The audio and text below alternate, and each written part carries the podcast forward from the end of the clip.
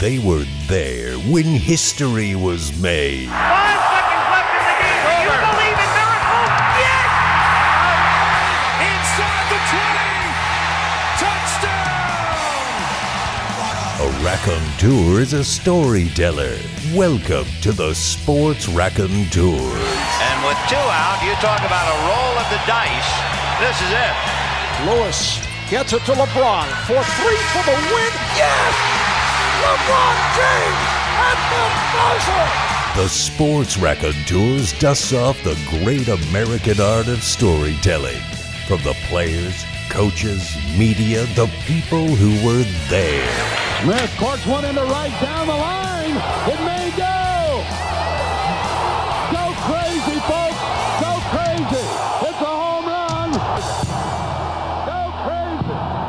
Now, here's Stephen Maggi. Welcome to Sports Raconteurs, a show that presents the observations, recollections, and memories of a select group of storytellers who represent the past half century or so of American sports. It all started in the world of minor league hockey. From there, he climbed the ladder of success, which included stops in the World Hockey Association, the National Hockey League, and even the World Football League. From there, he set his sights on Hollywood. You could make Howard Baldwin's story into a movie. Unbelievable rags to riches starts in the ticket office of the Eastern Hockey League, goes to the pros, does incredible things there, ultimately goes to Hollywood and makes really the greatest sports movie I think of all time, Hoosiers. you were the true entrepreneur, right? Right from the start, Howard. Uh, right from the start, yep. And didn't come in the front door on a lot of places. Came in the, I don't know if you call it the back door, but the side door. And also on Hoosiers, we were a small part of it. You're very kind, but really the people that should get credit for Hoosiers are David Anspaugh and Angelo Pizzo, who were brilliant in writing and directing it. We were part of the development and uh, very proud of it. Don't get me wrong. You're a humble guy. This all came a, a great negotiator, and your wife says this was goes back to when you were in the Marines, right? Where you have to get through, and people are yelling at you. You can't yell back. You got to figure out how to how to negotiate your way. Do you think that was important to your? Uh, story? Well, you always test yourself, and I always liked doing that. And yeah, that my wife is right. That experience when I got off that train in Yemassee, South Carolina, and I thought, hmm, this is the first time I can't call home saying I'm homesick. Get me out of here. Yeah. so you just you just do it and get through it and do your best. And so yeah, it was a good life lesson. So you start off in a ticket office in the Eastern Hockey League. Now, minor league hockey is a big thing. People like it. it it's popular in places. But back then, the, our whole connection with minor league hockey was that movie Slapshot. Uh, was it anything like that back then? What, what was life like in the EHL? It was just as crazy, if not crazier, than the movie. Um, and I, in, when the EHL, I worked for the Jersey Devils. I was what they call operations manager, which means tickets, PR. I even coached the team for a week. I drove the bus once in a while. If I look back on that year, it's probably one of my most favorite years in hockey. Uh, and then I went to the ticket office of the Flyers. But the EHL then was was a wild and woolly league. I remember the first exhibition game, and I came from a bit of a col not college but prep school background, so fighting was unheard of. And I'm counting the tickets, and I hear this screaming out in the arena, and I said, "Oh my God, somebody's hurt!" And you go out, and every player's on the ice. Half the fans are on the ice. They're throwing chairs, and I said, "This is going to be a very interesting year," and it was. And what a great way to learn the sport, really, by doing Yeah. everything. That kind of helped you the whole way through. You know, it, it sure did. I mean, they, they were one six owned by the Flyers, and the Flyers group, Ed Snider, Bill Putnam, Bud Poile, those guys were terrific to me, and they brought me over there. And I look upon those four, four or five years down there, whether it be with the Devils or the Flyers, as my college education, so to speak.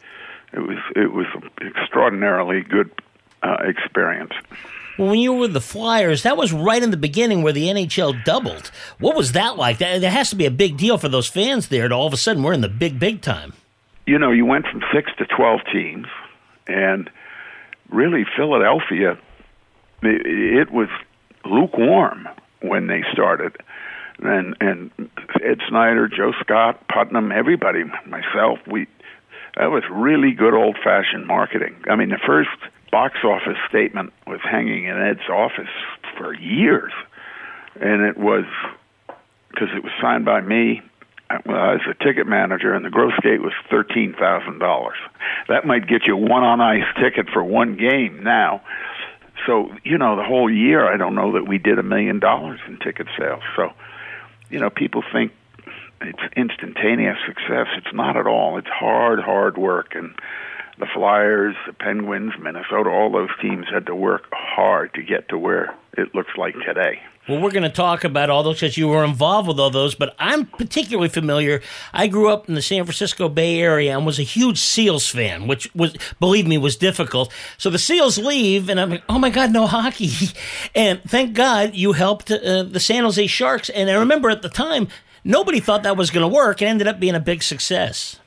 A big success, yeah that was probably the one deal we really regretted not being able to do and be a part of because you know we did the deal. If you look at the paperwork you can't deny it. We're the first owners technically. And we my wife and I really were excited about that because it was close to LA she could do she could keep doing what she was doing which was the acting. And we could run the team I could run the team and and it would have really worked out great. But we ended up doing that trade with Minnesota. Yeah, kind of a crazy deal, and it worked out great for San Jose. Tom McEnery there, who was the mayor, fabulous guy, uh, and and they've they've done very well there let's go back to your days in New England. I think this is interesting. You go to the WHA. Now, first of all, was it kind of a gamble in your mind? Because the WHA got off to a good start, but you're still going up against a lot of history in the NHL. Well, remember, we got into the league uh, as an original franchise. Um, so we were one of the 12 original franchises and as I always tell people, we went into the belly of the beast, which is Boston, where right then in the early 70s was at its peak of popularity. And people thought we were nuts, and we probably were. But, you know, I was 28, my partner was 29, and we figured you don't have any nerves when you're that age. Oh yeah. Well, and, the WHA was was kind of gutsy though. I mean, they were signing people, Bobby Hull. So that that kind of you were with fellow entrepreneurs that were in this uh, to to win. Everybody in that league had a spirit and had a point to prove. Whether you're somebody like myself or uh, the players or some executives, because really most of the players were players that frankly had a point to prove, I mean, including Hull. I mean, Bobby was upset with the Hawks, and they just figured, you know, they treated the WHA with utter disdain. And enough guys in the WHA got together and came up with a million dollar cash for his signing bonus, and we were off and running. You know, the whole seven years was a wild ride, but but you yeah. were a founding partner at age 28. I mean, we mm-hmm. all have fantasies of owning a team, but 28 seems uh, rather ambitious. How do you do something like that? I, I don't really know. we just did it, and uh, you know, when you get a feeling in your gut, this this is a good. It just seems like you're in the right place at the right time. I mean, my family thought I was nuts leaving the Flyers, which is what I did. I loved the Flyers, but I just knew in order to take the steps that I wanted to take with my life, I had to strike out and, um, you know, right. put my feet into the fire and see what the heck happens. And with the Whalers, it was great because we, you know, we got people like Jack Kelley and some wonderful people that made it work. So you you do all this stuff. It's everybody's fantasy, and then you can take a second place, Hollywood, which is the other fantasy. What made you think, first of all, that wow, I could do this in the sports world? I think I can do it in the movie business as well. I mean, I really did not know anything about the movie business until it, it got made. Called it was a movie called Flight of the Navigator, a Disney film, and then we did another one. You know, a little bit on. We were part of Hoosiers, and then we and really the first one we took all the way through was from the Hip Davids movie, and it went from there. And and then you know when uh, with my wife who was wanting to act, and we had the production company out here. So when the Whalers were sold in '88, we moved out here. Well, Here we are today. We've done about 40 movies. And what would you tell somebody that has an interest? Because everybody wants to go to Hollywood. Everybody's got a script in them or, or want to be an Oh, yeah. actor. But you got to go in with your eyes open, right? I mean, it, it's a tough haul. it's what I tell anybody that goes into anything don't ever get discouraged. Perseverance, perseverance, and realize whether you're a writer or an actor, you're going to get 97% no's. But if you have the passion and the belief that something is good and worth doing, you stick with it. You're a big part of the entertainment business, always have been. So tell us, what's it like working with these actors we all know, celebrity, as opposed to the big uh, stars of the world of hockey? I mean, is there is it the same type of ego, more or less? What do you think? Yeah, but you know, it's it's weird because we've we've always gotten along with pretty much everybody we've worked with, whether it be an actor or or an athlete, because you know we don't go around thinking we're better than them or not as good as them. We just treat them like equals, and so we tend to get along with people, and it's really important. And there are times when you can get a little ticked off and and have to have a I don't know, you call it a confrontation, but let's call it a sit down, and you do it. But by and large, I think the actors are really good guys and gals, and same with the athletes. They have a particular skill set. And I did always say to a couple of hockey players that we had when some of them would be grousing about their lot in life. You know what I mean when I say that? Right. oh, woe is me. Why isn't the dental plan better? And There's a couple of times I did take those players out and just say, now, I want you to hear what I'm saying. You're 28 years old. You're making a few hundred thousand dollars a year because you were given a gift.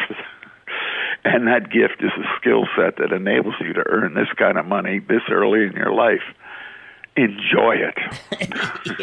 enjoy it and know that uh, you know in some at some point it'll be over and then you got to do what the rest of us stiffs have to do is go to work So it's kind of a team thing where you don't think you're better, you don't think you're inferior. It's like, hey, we're trying to get something done. We're all on the same page, and I think people respond to that. Do you find that that they just kind of A hundred respond? percent a hundred percent the worst thing you can do is talk down to people.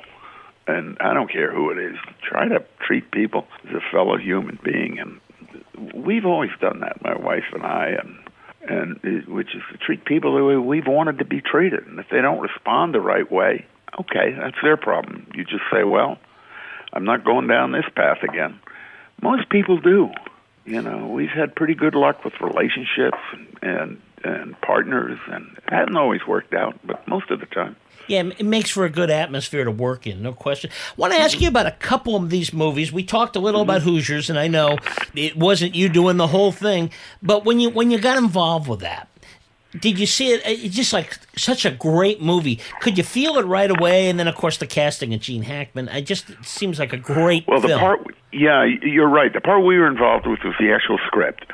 And what happened is the script came to us through our partner here in LA. We read it and loved it, and we made a deal to do it. But we were going to raise the money to do it as an independent film, and then a studio came along and said to Angelo and David, "Look, we can put the money up now. Would the Baldwin Group be willing to step aside, become a tiny, a small part of it, not tiny, a small part of it, and let us run with it?" And you know, then we felt you get a movie made. We liked Angelo, we liked David. Our attitude was go get it done. I, I would say we were there for the building of the the foundation. But then the actual movie, I mean, getting Cat Hackman and all, you got to give David and Angelo all the credit in the world. You did another great sports involved with in film, the the Mystery Alaska. Yeah, that, Did the hockey stuff obviously come in hand? And how did you ever think of you got Russell Crowe, and that was uh, in early in his career. Uh, That's a fun story, Mystery Alaska, um, because we had lunch with David Kelley right here in L.A. and just a f- social lunch, just shooting the breeze, and and uh, we we just said, wouldn't it be great to make a hockey movie that brings the sport back to the roots, you know, where its origins were. We're playing on the pond with, you know, we're old timers now. You grow up playing on the lake or, you know, outdoors or whatever on the rivers really David more than us came up with the concept of what the movie was. you know, so we said, let's do it. Wrote the script, David's script, a brilliant script, and got a director. We did the things that had to be done to get the movie made. Russell had just come off L.A. Confidential, so mm-hmm. he was right on the cusp. So we got him at the right time, you know, because I think you know what his career has been. Oh, since yeah. then. And I love that movie. That's that's one of our favorite movies. Thinking about you back into the, the ticket office days, all the way to the red carpet in Hollywood, and uh, Jamie Foxx wins an Oscar for Ray, a great movie.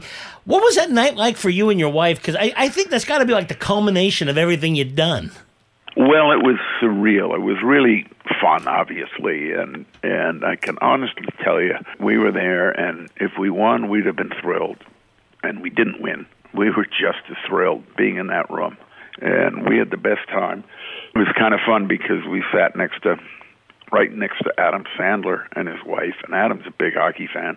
And I wore my Whaler ring for good luck, right? I never wear those rings. They're too big and they're too, I don't know, Yeah. glitzy or whatever. But I wore it. I said, this will bring us good luck. And so, you know, Best Picture comes in, la- you know, it comes at the very end. So Yeah. we're chatting away throughout the whole thing. And he said, my God, what a what a beautiful ring and we talked about it talked about the whalers and i told her i'm just wearing this for good luck. And then of course they announced the big the best picture and it's a million dollar baby. And so he he sort of playfully hits me on the arm and he said a lot of good that ring did you?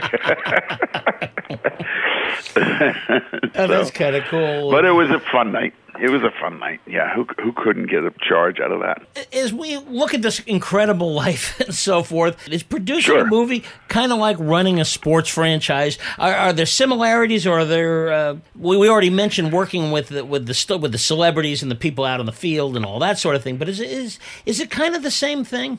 Sort of. Here's what's interesting about a movie. You you put it together if you're fortunate enough to do so, and only about two percent of them get made. But you put it together, and the experience is rather intense from the beginning to the end. Okay, mm-hmm. and everybody bonds, and it's like a very intense hockey season or basketball, whatever your sport is. And then it's over and the crew goes their way, and the cast goes their way, and the director and the producers, everybody goes their separate ways. It's it's a little more permanent with hockey. You may have a team that stays together four, five, six. The core of the team may stay together, so it's a more lasting experience. Interestingly enough, we've you know the movies we've done, we could do a movie, and there'd be part of the crew, and the movie will end. Everybody scatters, and then ten years later, you might see an actor, and it's like you just saw them yesterday. Yeah. you see, you know what I mean? So Yeah. it's it's it's interesting, and and I always tell people in a film, your producer is your your producer is really your president, GM. Your coach is your director, and the actors are your players. That kind of a thing. There is a there is a similarity in that way. People ask uh, all the time, well, I've got this great script. I just don't know how to get it to somebody. It's so great. Is it better to go find like some celebrity's maid or gardener or something of that nature and hand them the script to get it to somebody? Or, you know, because just mailing it in seems like a really, really long shot. Yeah, I mean, everybody, like we you said to me in the beginning, uh, that everybody has one in their closet. Okay, so pe- people don't understand that in order to succeed in this town as a producer or or a writer, you really got to immerse yourself in it. It isn't just dropping a script in the mail and and saying I hope I can get it made. And usually, you really want to get the script to somebody that an actor is great, but then they're going to want a director, and then they're going to want this and that. So you got to, you really, if you, if you're really sincere about it, you have to get out here and and get into the community and pay your dues and put the script into circulation the right way by trying to get an agent or a manager or a producer that you may have as a friend that knows how to take it to the next level.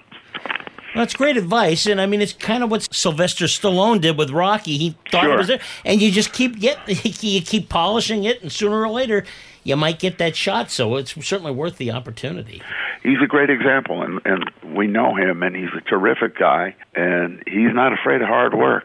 And you know, what he did is exactly what has to be done. And he did it. And he had the courage of his convictions. And look at him now. Incredible. Well, Howard Baldwin, yeah. what a great conversation. What a life you've had. What is, what's next for you? Do you have anything coming up in the near future? Yeah, we're, we're developing. We've got a lot now. We've got a few shows set up. We're actually for your sports audience where we are doing one script on uh, what we're calling Hockey Night in Harlem, which is a, it's, it's really a Black Mighty Ducks. It's great fun and then another television series we're developing, which is which is about the creation of the ABA and the um, uh, the WHA and the WFL. We have a, we have a lot right now. We're very very busy right now, which is good. Well, we'll keep an eye on it, and hopefully, we can have you talk about it when it's ready to be released. So, anytime you give me a call, it's such a pleasure to be on your show. Go to the Vegas Never Sleeps website and check out the Sports Raconteur page. There you can hear bonus content from this conversation, plus a number of other great sports stories.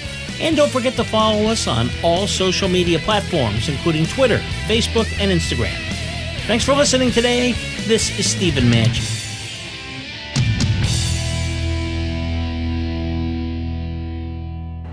Okay, Sean, we need to talk about our training budget. We're spending almost $1,500 per employee each year. What's the plan? Well, ma'am, 42% of companies are saying that e learning has led to an increase in revenue. What does that do about the travel expense? E learning allows employees to learn wherever they are.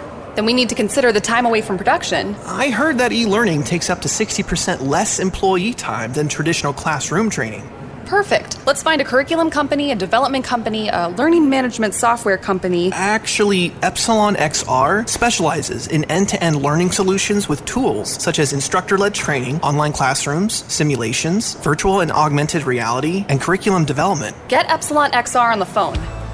Epsilon XR creates immersive learning environments that engage with your learner, resulting in improved information retention, which leads to better performance and ultimately an increase in revenue. Learn more at elearning.epsilonxr.com.